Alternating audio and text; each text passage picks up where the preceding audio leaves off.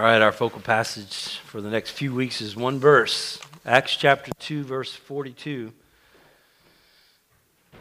And all, the, all the worship this morning was geared so specifically to what we're going to talk about today. I'm just, uh, I love it when God puts things together. He has a message for us today. I hope you're uh, with me and committing yourself uh, to hearing this message and applying it.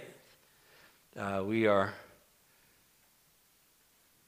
not really interested in just studying so that we can have more head knowledge and so, or some new philosophy to, um, dispute with others, but we really are here today to gain some knowledge that we can apply to our lives for the purpose of becoming a community that blesses. I love some of what we sang this morning. I forget the song, didn't even remember the lyric until today. But just that lyric that says, God, uh, whatever you're doing in us, you know, let people give, give people eyes to see. Uh, who you are in us. That's what, we, that's what we're asking God to do. Give, give people eyes to see you in us, not see us, not see, um, not connect us with the religion of the day or connect us with all of their false perceptions of God or maybe what we've done even in the past in representing God poorly to the world around us, not because we intended to do that, just because we didn't know any better. But we are discovering God, and we're discovering Him to be beautiful, and discovering His will to be incredible, and and our just demeanor is changing as you know uh, corporately. I'm seeing a different people. I love seeing what's going on in this body and how God is revealing Himself and how He's uh, causing us to just come alive, really, in our love for Him and in authentic faith and ultimately in acts that represent that, which we're studying now. The book of Acts, which is just that it is God moving and working in people. So I'm excited about this, this phase of our church. Let's read our passage and, and talk about where we are uh, as a church and where God's taking us today. Uh, our, our verse, Acts 2.42 and they devoted themselves to the apostles' teaching and the fellowship, to the breaking of bread and the prayers. Now, we're in the book of Acts, if you haven't figured that out. God's placed our church here, I believe, we believe, with a very timely and significant purpose.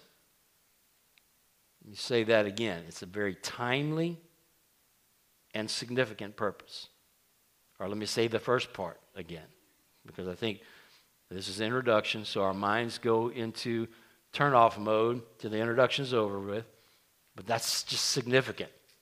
God has placed our church in this study for a very timely and significant purpose. We're not just preaching messages, we're not just covering another book of the Bible, trying to meander our way through theological truth. This is a message for this body for now. It's a message for this community for now. And so it's so significant that we grab it, we grab hold of what God wants to do. God wants us to find out what it takes to become a community that blesses. And so the book of Acts is the story of the initial acts of the apostles, or more specifically, the acts of the Holy Spirit through the apostles. When God came, when the Holy Spirit came through the apostles and the Holy Spirit that was promised to the disciples by Jesus when he came and filled the apostles. And then later on, the 120. And things started changing. And so we, we're, we're trying to figure out as we look at this study what does it mean to be, first of all, a community of believers? And then ultimately, when the fruit begins to pop out, of this congregation, when it pops out in your life in front of people in the community, when all of a sudden you start revealing and showing the kind of fruit that a community that uh, a biblical community automatically shows when we abide in Christ, that the changes that go on around us are going to be phenomenal. I just believe it's time for that.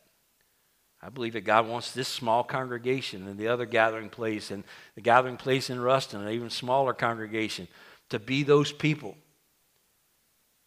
And so we're looking at the book of Acts to find out what happened. We need to clearly understand that what was happening in the book of Acts is also that, first of all, it was the exclusive activity of the Holy Spirit. Jesus said to wait until the Holy Spirit came, and then when you're endued with power, you will be my witnesses.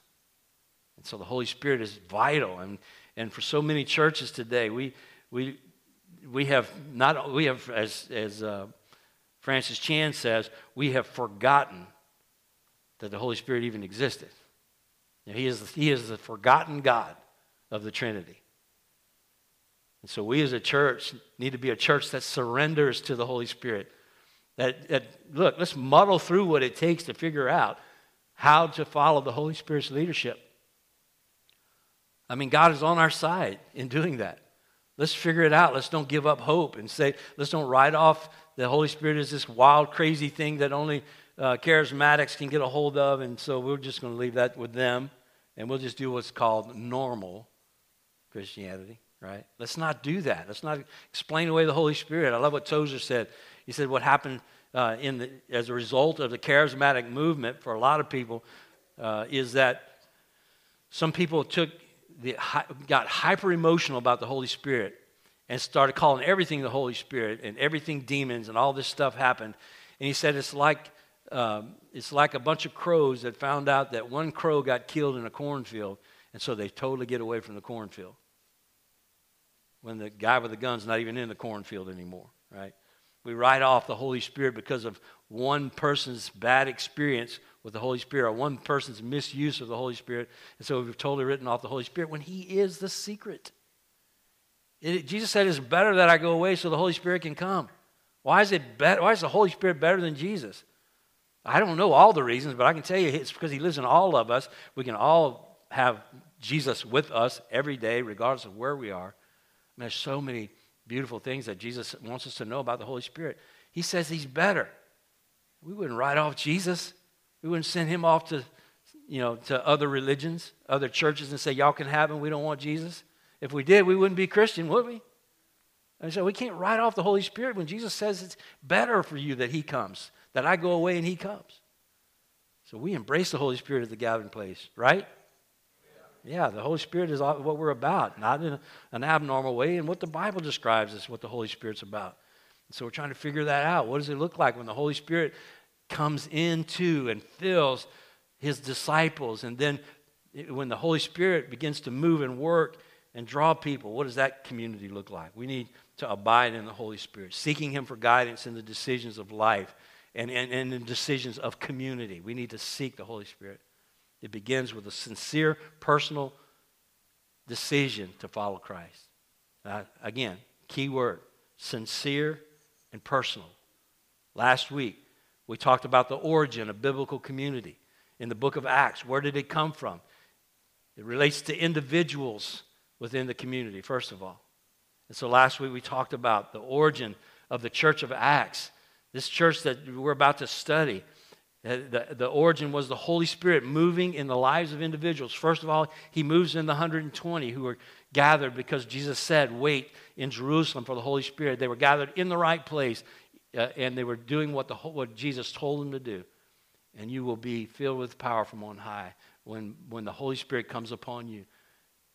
And, and you'll be my witnesses. And so they waited, and the 120 were filled with the Holy Spirit, and all of a sudden, the Holy Spirit had access to a bunch of you know, 120 disciples who were completely surrendered to the God that now was in them to do whatever he wanted to do. And the first thing he does is he fills a guy, the most unlikely person, Peter, to preach a message that was not his words, but the Holy Spirit's words speaking through them. Well, he did a God exclusive event by giving them tongues in everybody's languages, and then it gathered the crowd. And they began to ask questions. And so the Holy Spirit caused all of that. He moved in all of that to get people there, to get people in Jerusalem at the right time, the right place. And he gathered and he gave them the right word, and he gave it, used the, the, a weak person to do it and he fills their minds and he cuts their hearts and he convicts them of their sin and they respond by the Holy Spirit and with his power in the right way by repenting and being baptized. All that happened. But it wasn't just random. The Holy Spirit filled Peter to speak. The Holy Spirit brought the people there. Each person was cut to the heart by the Holy Spirit. each person began to ask the question, What do we need to do? And Peter gave the answer by the Holy Spirit, and they followed their hearts and repented and were baptized as the Holy Spirit led them. We can't write that off. I made an appeal last week and want to begin today by reminding us again that it is only through a group of believers who have experienced personally the Holy Spirit's salvation, the Holy Spirit's conviction in this way, and understanding what the Holy Spirit desires for their life and have personally respond, that we will have a community that blesses. It's only through that authentic origin that we'll have a community that blesses. So, we're not inviting you to join a group of people who have a philosophy of how to do community today. We're inviting you to join a group of people who have been brought to salvation by the Holy Spirit and who, uh, the Holy, uh, who have experienced the Holy Spirit revealing to us the truth of who Jesus is and what he's done in a way that has caused all of us to be cut to our hearts convicted of our sins and has caused us to repent and be baptized. That's what we invite you to today. That is our origin. And so don't come in and think, oh, i want to join this church in the way that most of us have joined churches. This is not a community that invites you to come to a style of worship or to a, pro, a, a list of programs or ways of doing things. We are all coming together for one reason. We're united by a common origin, an honest, authentic response to an offer for salvation and the redemption of Christ as the Holy Spirit has drawn us here. And so question that in yourself. Are you there? If not, you know, that's the purpose of last week's message to get us to ask, have we had that origin? The origin of community is, a, is, is, a, is having a personal originating experience with Christ. But what happened after the members of this community experienced this personal touch of the Holy Spirit? And that's what we're going to be studying for the next few months. It's interesting to me how, in the past, when I was following the pattern of Bible Belt religion, if you will, I acted as though the Holy Spirit was done after someone put their faith in Jesus for salvation. I, I, acted like it was all done. The Holy Spirit's job was complete when someone was saved. I was taught to basically, uh, to basically be the Holy Spirit in people's lives. I didn't realize the power of helping people simply learn, listen, to follow the Holy Spirit themselves. That's, that's our goal, to follow the Holy Spirit's leading. Jesus told the disciples that the Holy Spirit, when He came, that He would guide them to all truth. And so the Holy Spirit can do that. And, and so many times, as soon as someone gets saved, they, they receive Christ, they have an authentic relationship that's led by the Holy Spirit. They're called in and they, they have a, a, make an authentic decision and they're redeemed by the blood of Christ and they understand that, that they couldn't do anything to get that. Then immediately our church begins to add a list of things they need to do. And we fill them up with this burden that was never the intention of Christ. Instead of just saying, okay, what you just experienced, keep doing that.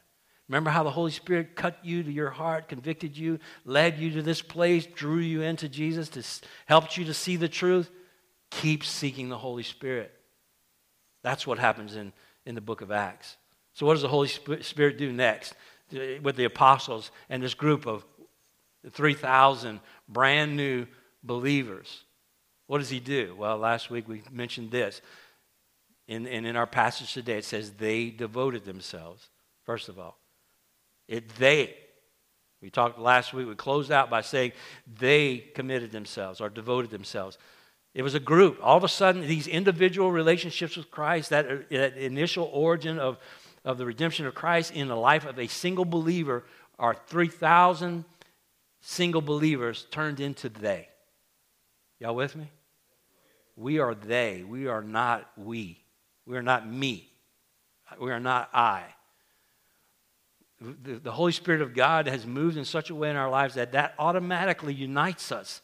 We're united. We're, we're one group of people working, uh, all tuned to the same tuning fork. We're not tuning to each other at the gathering place. We're tuning to the Holy Spirit. So they, individuals united, devoted themselves. They gave constant attention to. Not just Sunday attention, not just a moment's attention, not just a moment of response of, of, of, our, of our minds to a thought or an idea about God, but uh, they gave constant attention to some things.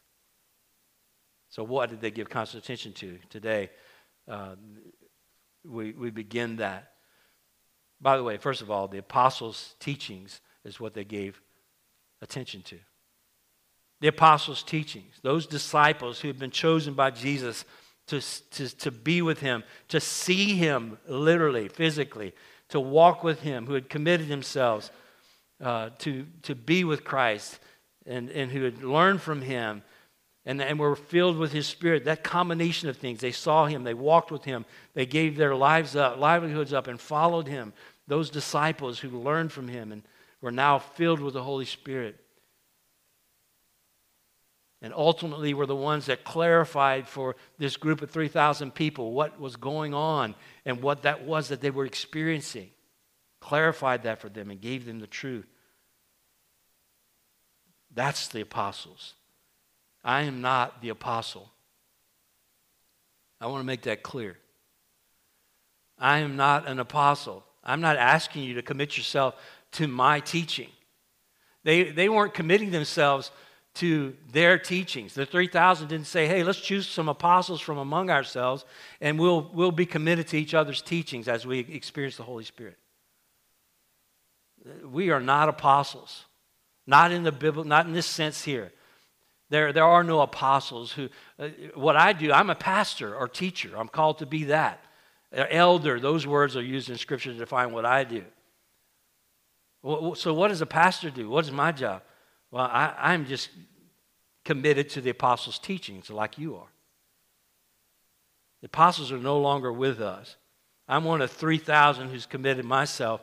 I'm one of the 3,000 who's committed myself to the apostles' teaching. And as a church, we're devoting ourselves to the apostles' teachings. We believe in the Word of God. That is the apostles' teachings.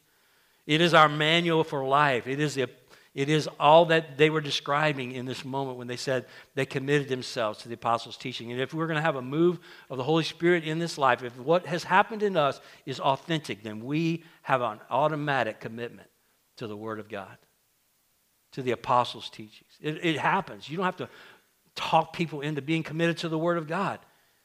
If we're going to be a community that blesses, we, we need to ramp up our devotion to the Word of God. We, we need to give constant attention Y'all with me? Let me bring that word back up. We need to give constant attention to the Word of God as it clarifies for us what the Holy Spirit is doing in and through us. I want you to know that I trust the Holy Spirit to complete this work in you. I trust the Holy Spirit to convince you that we, you need to devote yourself constantly, moment by moment in your life to the teachings of the Word of God. I trust the Word that the Apostle Paul gave, for instance, in Philippians 1 6, when he says, And I am sure of this, that he who began a good work in you will bring it to completion at the day of Jesus Christ. I trust what the apostle who gave us the book of Hebrews writes at the beginning of his letter. He says, Therefore, since we are surrounded by so great a cloud of witnesses, let us, let us also lay aside every weight and the sin which clings so closely to us, and let us run with endurance the race that is set before us, looking to Jesus, the founder and what? Perfecter of our faith, who for the joy that was set before him endured the cross, despising the shame, and is seated at the right hand of the throne of God. I, he committed to the Holy Spirit to finish this work. The Holy Spirit gives us the apostles' teaching. The Holy Spirit is doing that work. I'm trusting the Holy Spirit to do that in you. I'm trusting that the one that gives us this foundation, that gives us the origin personally, is also going to finish that work in you. I'm trying to trust that. Let me say that. You'll notice that my preaching, if it ever has anything to do with me telling you what you need to do, is random. All we talk about doing in this church is connecting with God, is learning how to hear the Holy Spirit, is speaking the truth from God's words. We are committed to the apostles' teachings.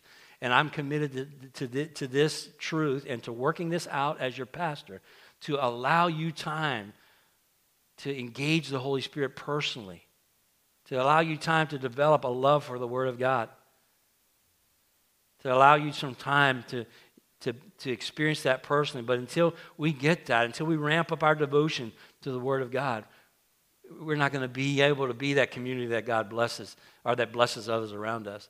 That is the result of the Holy Spirit's work in our lives. First result. So, and listen, their commitment to the apostles' teachings was not a commitment to the teachings of man. It was a commitment to allow those who were chosen by Jesus and who were divinely equipped because of their personal walk with Him and because of the Holy Spirit to clarify what this new walk of faith should be like. And so, what are our personal expressions then of this kind of community characteristic that we see in the book of Acts? That's the question we need to ask today. Well, I think the first expression of that is my job. I'm the teaching pastor of this church.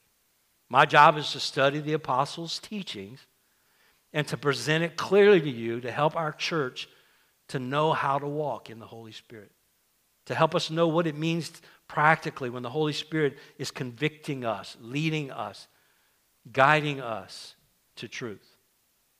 That's my job. I'm called to do for TGP West what the Apostle Paul told Timothy to do in 2 Timothy 4. Look at it. Verses 1 and 2. I charge you in the presence of God and of Christ Jesus, who is to judge the living and the dead, and by his appearing in his kingdom, preach the word. Be ready in season and out of season. Reprove, rebuke, and exhort with complete patience and, and teaching. And, and the reproving and the re- rebuking and the exhorting that he's talking about here is not just on the individual level, but it's on the corporate level. The Apostle John gives us a, an example of that in his revelation to, to Jesus, or Jesus' revelation through John to the church, and particularly in the first few chapters where the, he has letters that he, he tells John to write. These are letters from Jesus to seven different churches. And he says this in each one of those letters. We won't read it today. But he says, To the angel of the church of Ephesus, Sardis, Laodicea, to the angel of the church, to the messenger of the church. It's not angel angels, it's messenger. It's a, it's a person who is a pastor of that church. The, the, the one that's the, the called out teaching pastor of that church. To each one of those angels of the church, or those messengers or pastors, say this and you go and read those seven letters. I encourage you to read them today. There's seven different letters, and there's seven different issues. There's lots of different things in each church that Jesus wants them to know they're doing well, and then he wants them to know here is your problem. And he identifies an issue for the church. It's an issue that is it's something in the church that's inconsistent with what the apostles had been teaching. It's something in the church that is inconsistent with the Word of God. And, and so Jesus is telling those pastors, you go and help them to see what the apostles' teachings are all about. You go and help them to see that this activity in their life is inconsistent with what my goal is for their life and my plan is for their community. Y'all with me? Seven different things. Holy Spirit needs to be the one speaking. All He's doing is helping me to see what the issues are in the church. When I speak, here's what I know happens.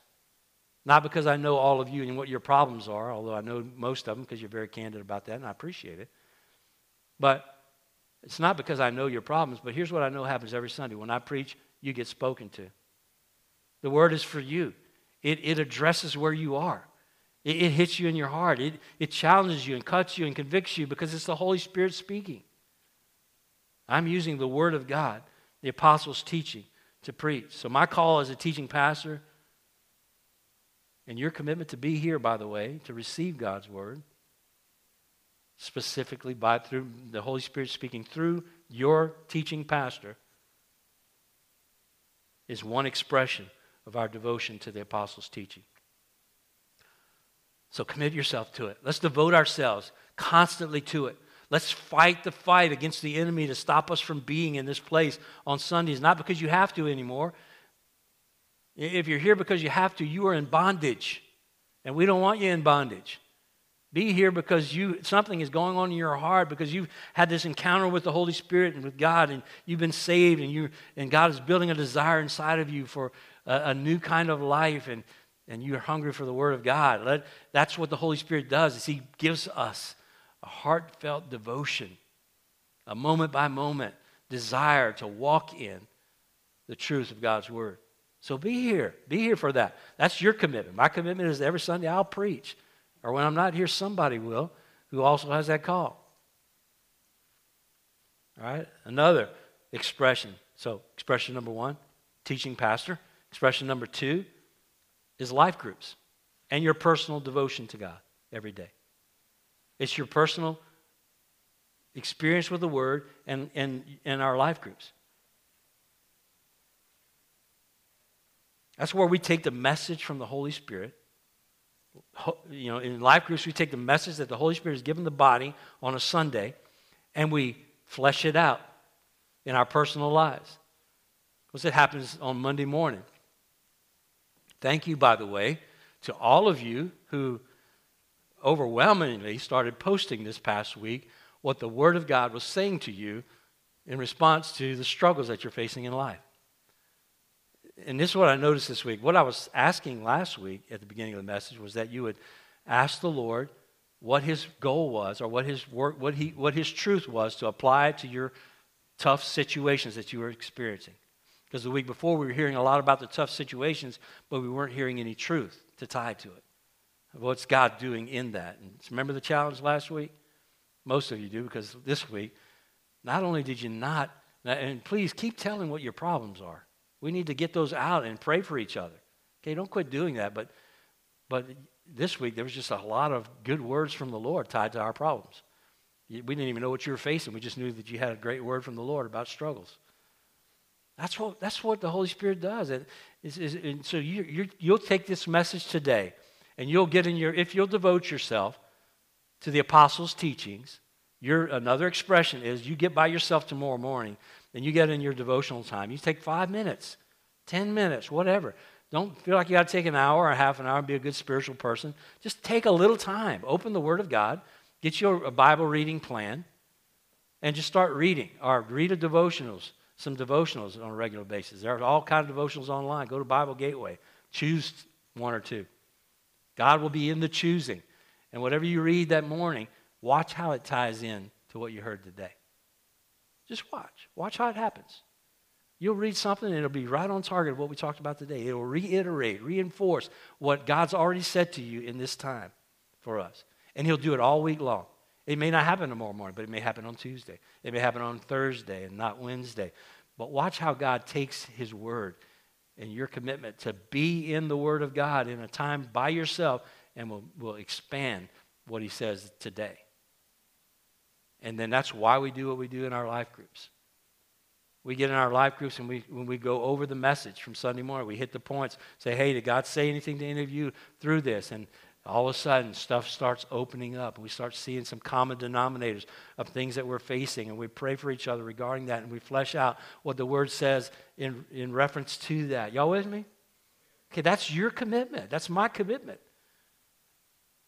I'm not committed to that because this is my job. I'm committed because I'm hungry. I'm devoted to the apostles' teachings. And I'm not devoted to that because I'm a good guy or because I went to seminary. I'm devoted because there's something going on in my heart that the Holy Spirit is drawing me to that. Y'all feel it? The Holy Spirit draws us to His Word, it's His work in us. So, life groups is another expression of that. Later on in the book of Acts, Luke shows support for this kind of expression of devotion to the apostles' teachings. He describes the, no, the nobility, he describes as nobility of the church in Berea. Look at it in Acts chapter 17, verse 10 and 11. The brothers immediately sent Paul and Silas away by night to Berea, and when they arrived, they went to the Jewish synagogue. Now, these Jews were more noble than those in Thessalonica. They received the word with all eagerness examining the scriptures daily to see if these things were so. So Paul preaches. He is preaching the apostles, he's doing the apostles' teaching in the synagogue. And these Jews in Berea were taking that word and daily they were diving in to what Paul had already told them. They were finding out for themselves is this consistent with what the word says? Is this consistent? How does this apply to my life? They were examining those scriptures and the application to their own lives. So, your call as a member, my call as a member of this church, is to be more noble than that, than the vast majority of people who say they are devoting themselves to Scripture. To be devoted beyond just hearing the Word, and going into personal study of the Word and fleshing out these things in life groups. Today's a good day to commit to join a life group. Not because we count how many go there. We don't. Matter of fact, you're probably going to be you better bring some food with you because our groups are full right now. We need more life groups. But we want you there. You need to be there. Flesh these things out. That's your role. If we're going to be a community that blesses, that's a community who, by the Holy Spirit's leading, is feeling drawn to, whether you feel up to it or not, you're feeling drawn to a devotion to the Word of God, to the apostles' teachings, to the words that God has for us. All right, a third expression of our devotion to the apostles' teaching is to fight the enemy's tactics, to distort the truth of the word. The early disciples' fight was very similar to ours. And it's been a, a, struggle and a fight that's going on throughout history from the day that this that the apostles' teaching began to be a focus for the community of God. There has been opposition. The enemy hates it when we're committing ourselves, devoting ourselves daily constantly to the Word of God. He hates that. It's why he's so good at keeping you and me from spending time in the Word. The fight is a, is a strange one since in most of, most of history, it comes from those who claim to be Christians. And God opened this up for me this past week. The apostles' teaching, even in Jesus' day, went against accepted religion. And we've seen a lot of that as we went through the Gospels last year, of the opposition that Jesus was and the church was constantly facing to the religion of their day. God's people were the ones.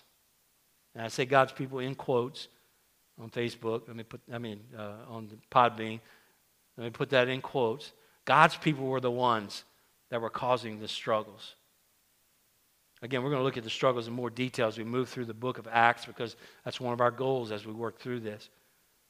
But let's take a peek at just a few of the struggles that the first disciples faced as they began to be devoted to spreading this message of Christ. Acts chapter 4, verses 1 through 3.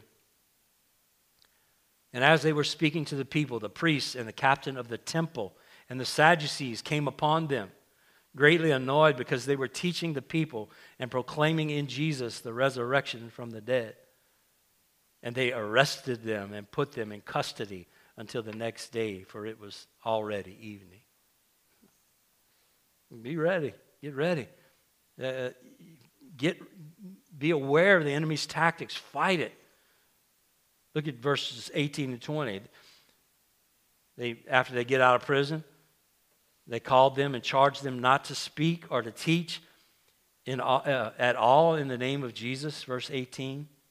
In verse 19, but Peter and John answered them, whether it is right in the sight of God to listen to you or uh, rather than God, you must judge, for we cannot but speak.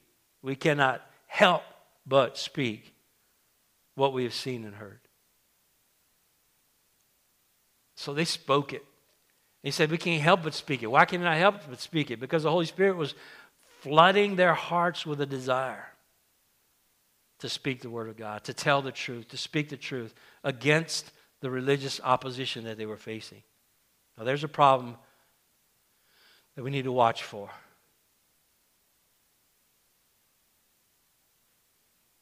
As we begin to try to respond to the Holy Spirit's pure awakening as He begins to open up our community to this move that's going to cause us to be a community that blesses, we need to be ready, be aware that Satan is going to use the existing institution more than anything else to hinder the movement or to bring it to a halt if you can. It's always happened. Historically, this has always been true. Our, our, we are most aware of things like the Reformation. You know, in the Reformation, the Catholic Church had begun to be so focused on the wrong things. It began to be works focused. They began to be uh, focused on justification by works rather than justification by grace. They began to be focused on all the wrong things. They were taking a stand uh, and, and teaching people to do things that were in opposition to the glory of God being, being seen, and it was stopping it. And, and so Martin Luther and others raised, uh, were raised up. Martin Luther, a man who went to school for, to study law, gets his bachelor's degree and master's degree in law, and then uh, has, uh, has an encounter, uh, near death experience, and has an encounter with God and desires, decides instead to go to an Augustinian uh, monastery.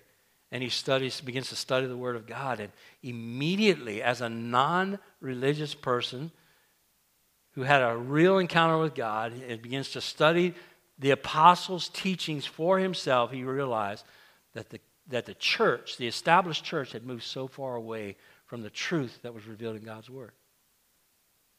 So the Reformation, the Protestant Reformation, is born out of his personal experience with God, and it becomes a corporate experience as more and more believers in his day began to focus instead of on works focus on the grace of God, like we're trying to teach in our churches at the gathering place, is the overwhelming effect that the grace of God, unhindered grace of God, not added to the, any works of man, but just grace of God given freely to us, of how that affects us and changes us. And the church came to life Martin Luther began to say, grace alone. And they realized that when it's grace alone, that that there is no works. And, and so it's Christ alone. And, and so it's faith alone. Uh, and so it's uh, scripture alone. It's the apostles' teachings alone. It's not all these added things that we add to it, all the five different types of uh, alones, solas, that Luther came up with. And then ultimately, when that began to happen, all the glory began to be given to God alone, and that was their goal. And that is the goal of every believer that has an honest encounter with God, a sincere encounter with God. Now, why would that, why would that be the direction we go today? Because God led me to that this week. Talitha, in our quiet time a few weeks ago, came across a quote by Horatius Bonar. Early 1800s and he was making reference to what happened. And I got a quote from him that I want to read to you. Just take this in. Because he describes what happened with the apostles and how similar that is to what's hap- what happened with the Reformation. And then I'll make a third application and we'll be done. Look at what he says. For ages, Christianity has had groveled in the dust, smothered with semi pagan rites, ready to not die, if not already dead, bound hand and foot by a semi idolatrous priesthood, unable to do aught for a world that it had been sent to regenerate. Now it was lifted up from the earth and made to stand upon its feet as a man, a man and a man's heart was given to it. A new conscience was born, and with a new conscience came in new life and power. And nothing had been seen like this since the age of the apostles the doctrine of another's righteousness reckoned to us for justification before God. It is one of the links that knot together the first and the 16th centuries, the apostles and the reformers. The creeds of the Reformation overleap 15 centuries and land us at once in the Epistle of Romans. Judicial and moral cleansing was what man needed. And in that epistle, we have both the imputed and imparted righteousness the former the root or foundation of the latter. Not the one without the other, both together, inseparable, but each in its own order. Man, that's where the church was. In the time of the Reformation in 1500s when Martin Luther, a man who had, been, who had an encounter with the Holy Spirit, very similar to what Paul's was. Uh, you know, a blinding kind of experience that, that blinded him of, the, of his own righteousness and of his own goodness and showed him the righteousness of God. And he came out of that experience pursuing God in the best way that he knew how. And he goes into the religious institution of his day and he doesn't find God in the institution, he finds God in the apostles' teachings. How, how do we protect ourselves from the apostles' teachings? How do we uh, protect ourselves from, uh, not from the apostles' teachings, from current day, modern day apostles' teachings? How do we protect ourselves from the tactics of the enemy to take us down a road of, of, of idolatry and, and of myths, as Paul describes it in his letter to Timothy? Half truths, partial truths. How do we do that? There's only one way to do that it's that we, uh, we take the time personally and make all the adjustments necessary to find expressions of committing ourselves moment by moment, constantly to the truth that's in the Word of God. We, we can't do like we read this morning in our time together with the, with the worship team like they did in like Moses, like Israel did in the in the story of Moses, where they're constantly going to Moses and say, "What's the truth? What does God say? What does God want us to do? Please go to God and tell him to quit." It's all this. That's where religion took us prior to the Reformation.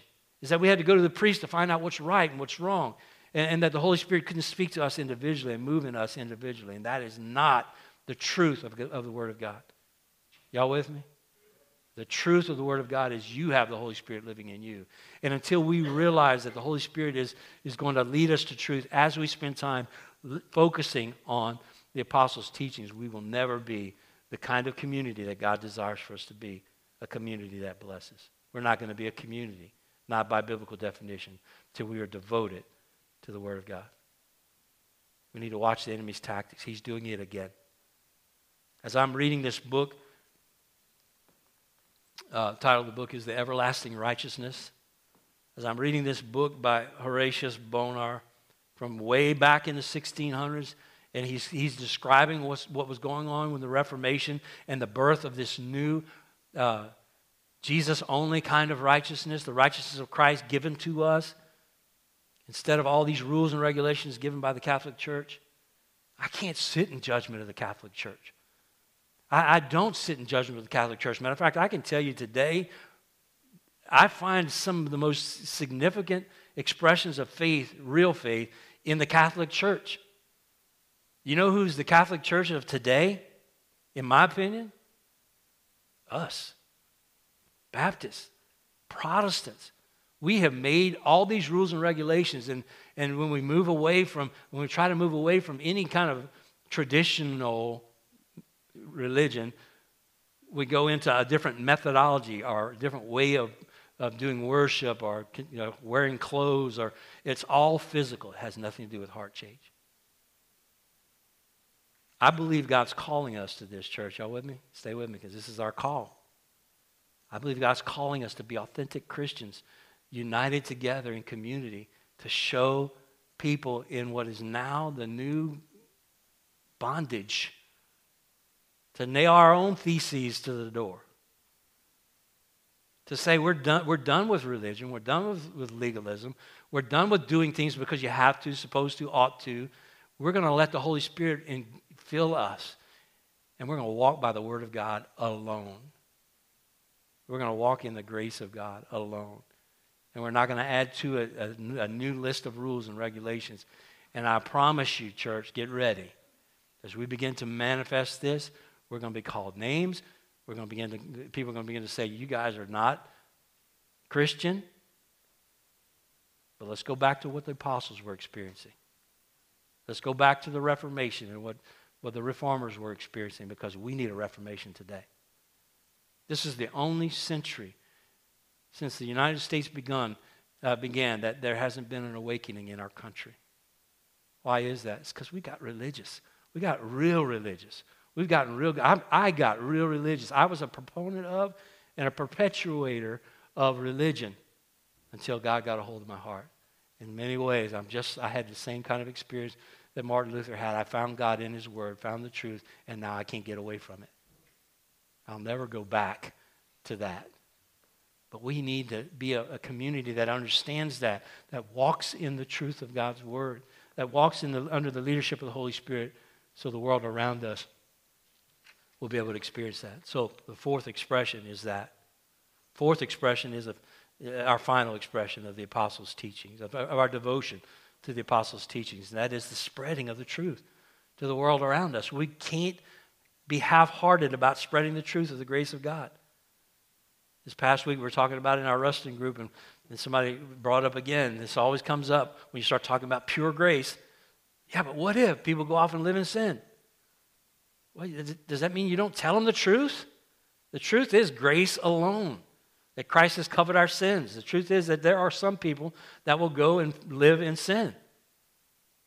They're never, if they're believers, they're never going to be comfortable with that in their hearts. Ultimately, when that process is complete, that Paul talks about, he says, "Man, I'm praying until the until the Lord until until the Lord is formed in you. I'm praying for you." And we pray, man, because people that have, that walk by rules will never get free of them.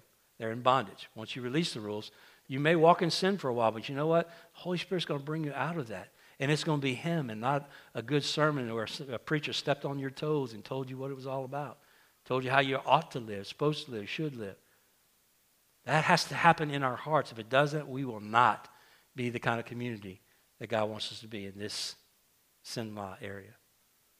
God wants us to be a community that spreads this word, carefully sharing truth. Not because we have to, but because we can't stop it. We're like Paul says, we can't help but speak about what we've seen and heard. Are y'all feeling that? Yeah, again, I was telling the life group this morning, I, I talk about Ruston a lot because it's a new work. So I don't love Ruston more than I love West. I want you to know that. Right? But, but what's going on over there is, is this pure right now. They're, they're having these experiences with grace. And, you know, Cassidy, this past, uh, every week, it's just like, I just can't believe this. Wow, I never heard this. He's been in the church all of his life. He's never heard about the grace of God. It, it's everywhere around us, and it will cause people to light up, man. He is so lit every week. He, he just he can't help it. He overflows with it in his personality. It's exciting to see, and I want that to spread to the community there. And I want it to spread to the community here, but we need to realize and remind ourselves of how good the grace of God is. And don't get bogged down again, bewitched into believing that it's grace plus something else. We need to live our lives in freedom and enjoy what God's given us. And I hope for most of you now, you understand that it's the freedom to be to live in power over sin, not to live in sin. It's the power to live a, the best life that God has for us. It's the power over Satan who's trying to lead you down a, down a path because he knows if you follow God, it's going to make your life more abundant. It's going to make your life incredible, more enjoyable, filled with joy regardless of your circumstances. And Satan wants you to think, oh, well, you're going to miss out on this, so you better chase, chase after this. And he gets us chasing, going down this road. And we go down there with the grace of God, seeing us as perfect the whole time. But at some point, you're going to wake up and realize, eh, like I did, that that life is not worth having. It, that is, this makes you miserable to keep going down that road, believing these lies of the enemy. So instead, let's choose to walk with God. And then we're going to be those people who can't help but speak about what we've seen and heard. Let's flesh it out, church, okay? God's doing a work here for you and for the people around you. So let's let the Holy Spirit do his work. What does he do? Number one, these people in Acts were devoted themselves to the apostles' teaching. And I can't see that, that God would do anything else with us as an initial act that he would cause us to be vote, devoted to the truth, to the Word of God, moment by moment, every day, making application to every aspect of our lives. So let's ask God to do that this morning as we close. Father, I thank you for your word. I thank you that, Holy Spirit, you have inspired godly men to write down the things that we needed to be able to walk out this life that we are not dependent upon people who have not known our Savior, but instead we have the testimony of men that have walked with you that knew you well, that did life with you, and then also on top of that, we're filled with your Holy Spirit. We devote ourselves as a church to the apostles' teachings. Help me to be a good, solid representation of a teaching pastor for these people that you've called together. Help these people to be like the 3,000, God, that we would devote ourselves to personal time in your word daily, moment by moment, that we would get in your word. And when the enemy throws something our way, we'd go back to your word again to find truth, to do battle with. Be the Rhema word of God to us every day. Help us to be those people that pursue you daily, personally. And then also, Lord, help us to be the noble kind of Christians that the Berean people were, that we would devote ourselves not only to hearing the word, but to fleshing it out daily, studying it, making application through life groups, and doing that in a community setting. So much value that you've given to us through that. I pray if there's any here today, God, that are not a part of that, that you would, again, that you, Holy Spirit, would cut their hearts, that you would draw them into that, that they would see and desire, uh, God, a need or uh, to, to be in your word and to flesh that out with other believers. Father, help us to give your word to others. Help us to be changed in such a way and to see you, your truth in such a way that it causes us to be, to just glow, God, and instead to be at a point where we just can't help but speak what we've seen and heard. And Father, I know that that truth is a truth that the most, the most lost person in this community wants to hear.